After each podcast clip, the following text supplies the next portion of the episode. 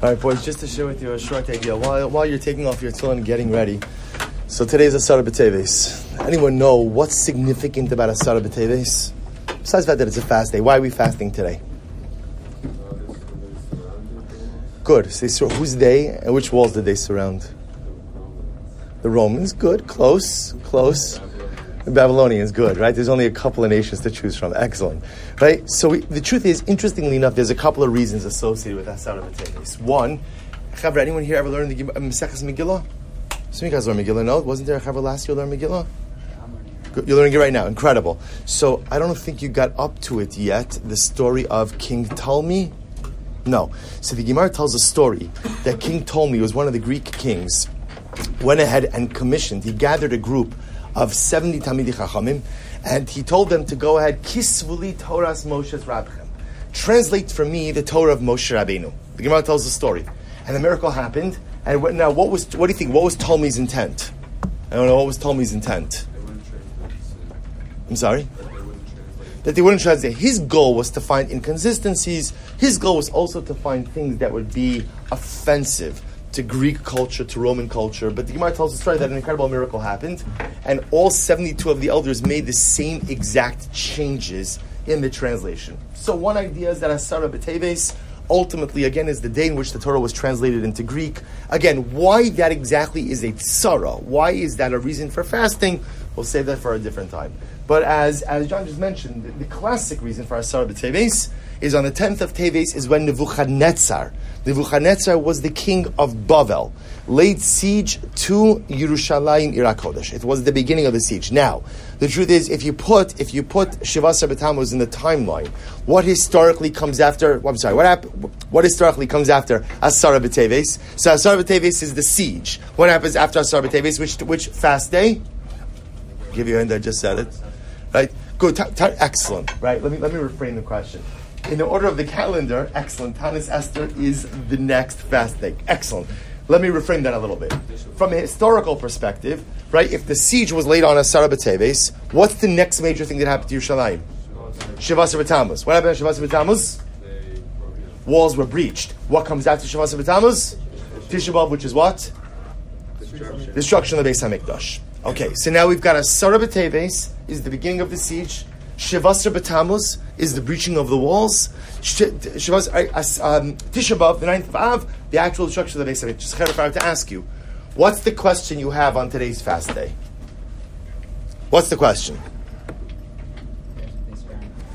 Who, so I'm going to reframe that. So Uzi said a question. I'm just going to use a little different words. So Uzi said, "Who cares? They surrounded the walls." I'll say a little bit differently. In other words, I care they surrounded the walls, but why are we fasting for that? If I'm already fasting for the breach of the walls, and I'm already fasting for the destruction of the Beis Hamikdash, why do I need to fast for the siege? Why do I need to fast for the siege? What do you think? Why fast for ten? In other words, we're already fasting. The breaching of those, yes.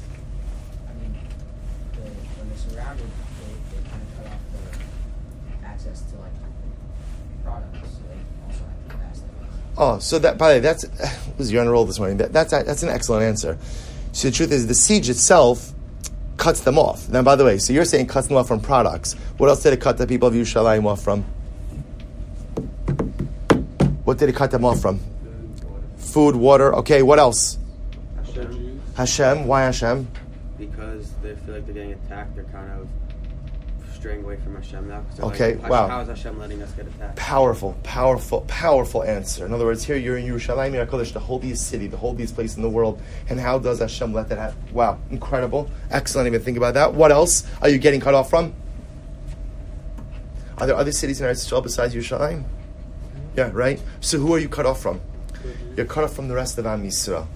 Chavra, there's nothing worse than being cut off from Am Yisrael. Part of the beauty of being a Jew is that you're part of something bigger than yourself. Part of the beauty of being a Jew is that you're part of a nation. I don't exist as an individual. I'm part of a collective. I'm part of a whole. And that's a zchus. That's a merit. That is something so beautiful. When you're cut off from your people, there's something so powerfully hurtful, powerfully painful about that. So we fast. Good. What else? What else? What's, what's the other? In other words, why else could you understand that we're fasting today? If already fasting Shavasar B'Tam is the breach, already fasting Tisha B'Av, the destruction of the Why fast today?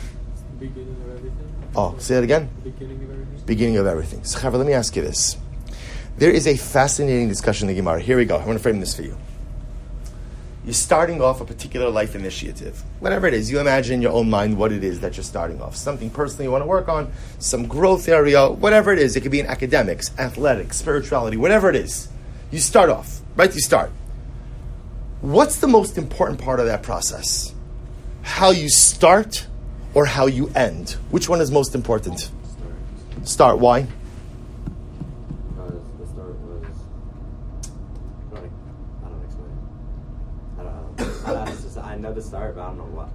Because the start really proves that you really wanted to do it bad enough. Oh, by the way, that's excellent.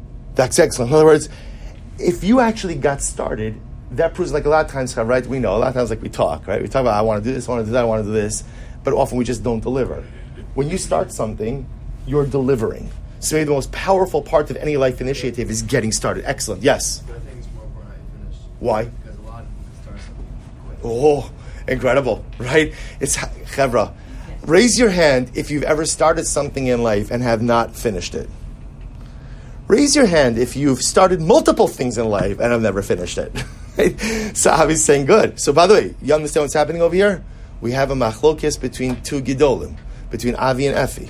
Right? So Effie's saying everything goes after how you start. Avi's saying everything goes after how, how you end. Who's right? Who's right? So okay, good. So say so. Listen to this. This is a machlokis in the Gemara.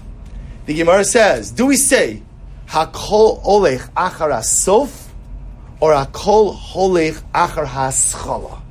Does and by the way, the Gemara talks about this in halacha. The Gemara talks about this in hashkafa. The success of any life initiative is it dependent on how you begin, or is it dependent on how you end? And the Gemara essentially says they're both correct. They're both correct. How you begin is important. How you end. Yes, Susie. I'm sorry. I don't remember who they are in the Gemara. Right, that's your homework. Okay, I'm gonna. That's your. I, I don't. I'm gonna look it up. I don't remember who says what. It would be interesting to see why each one said their respective opinions. I don't know. I don't know. Great question. Yeah. So. So, so now listen to this.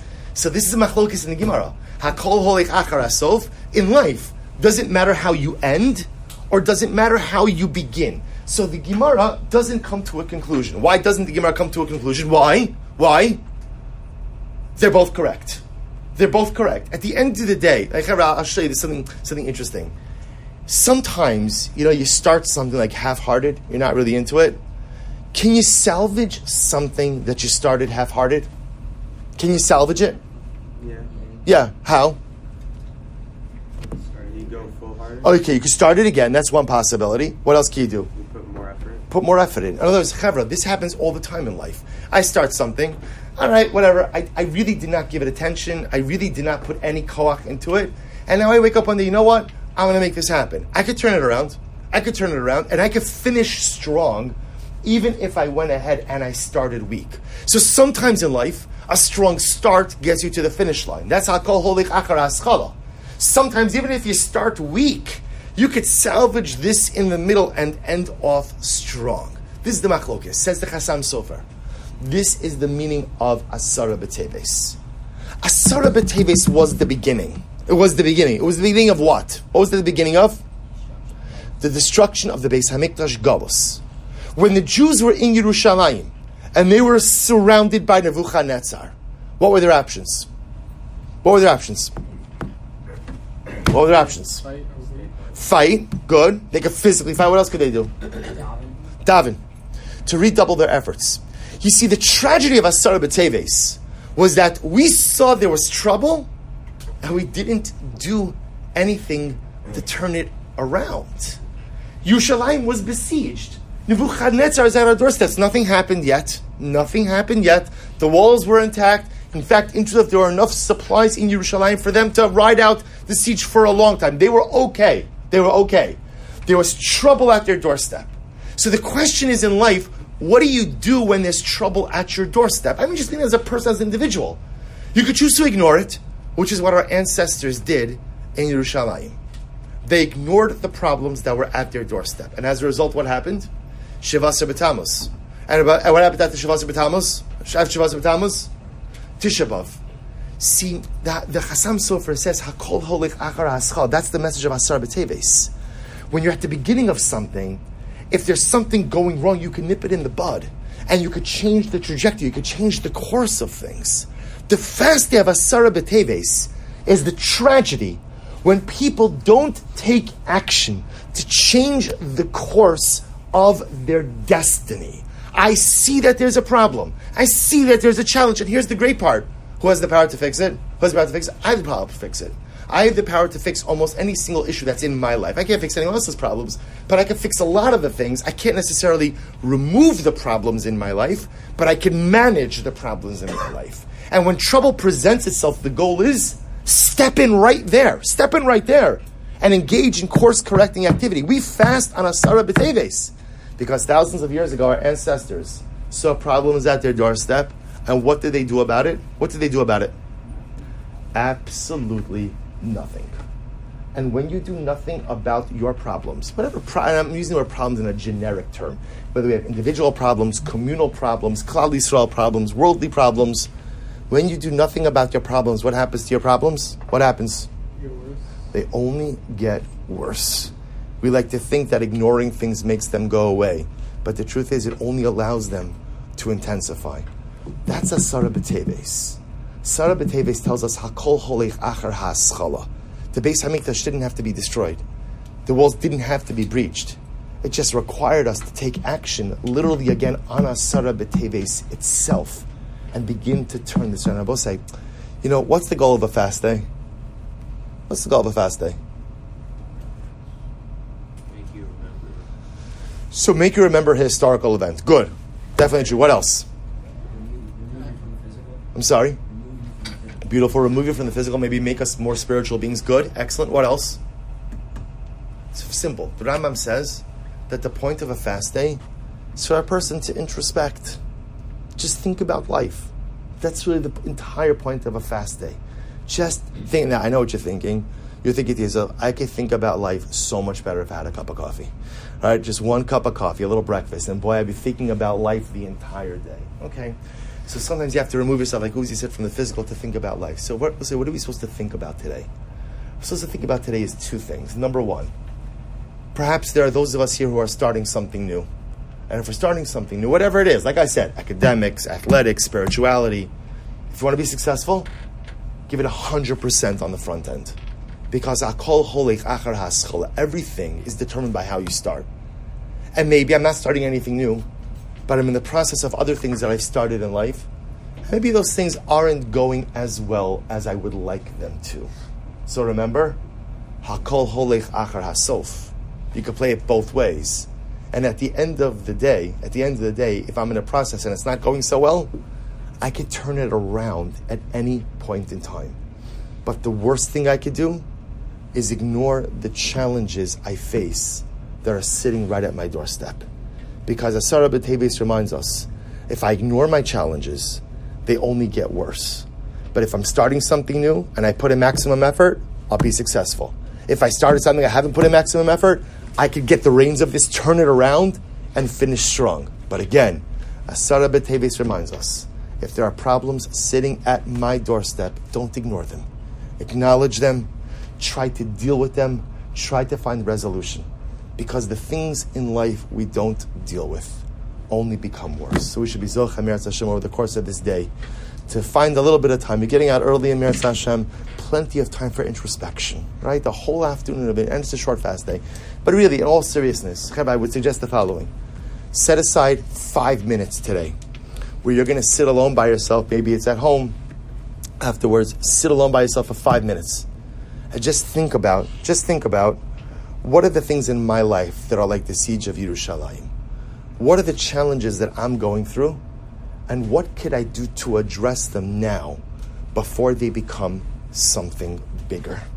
And then that's Chosemer Hashem of us internalizing the message of Asar B'Teves. We should be privileged that we shouldn't have to fast on days like this anymore. The Halavai, we should be Zocha Mir Hashem to open up the YMC branch in Yerushalayim, Ir HaKodesh Emir Hashem, with the Melech HaMashiach, with the third Beis, Hamikdash Hirabi Amenu. Amen.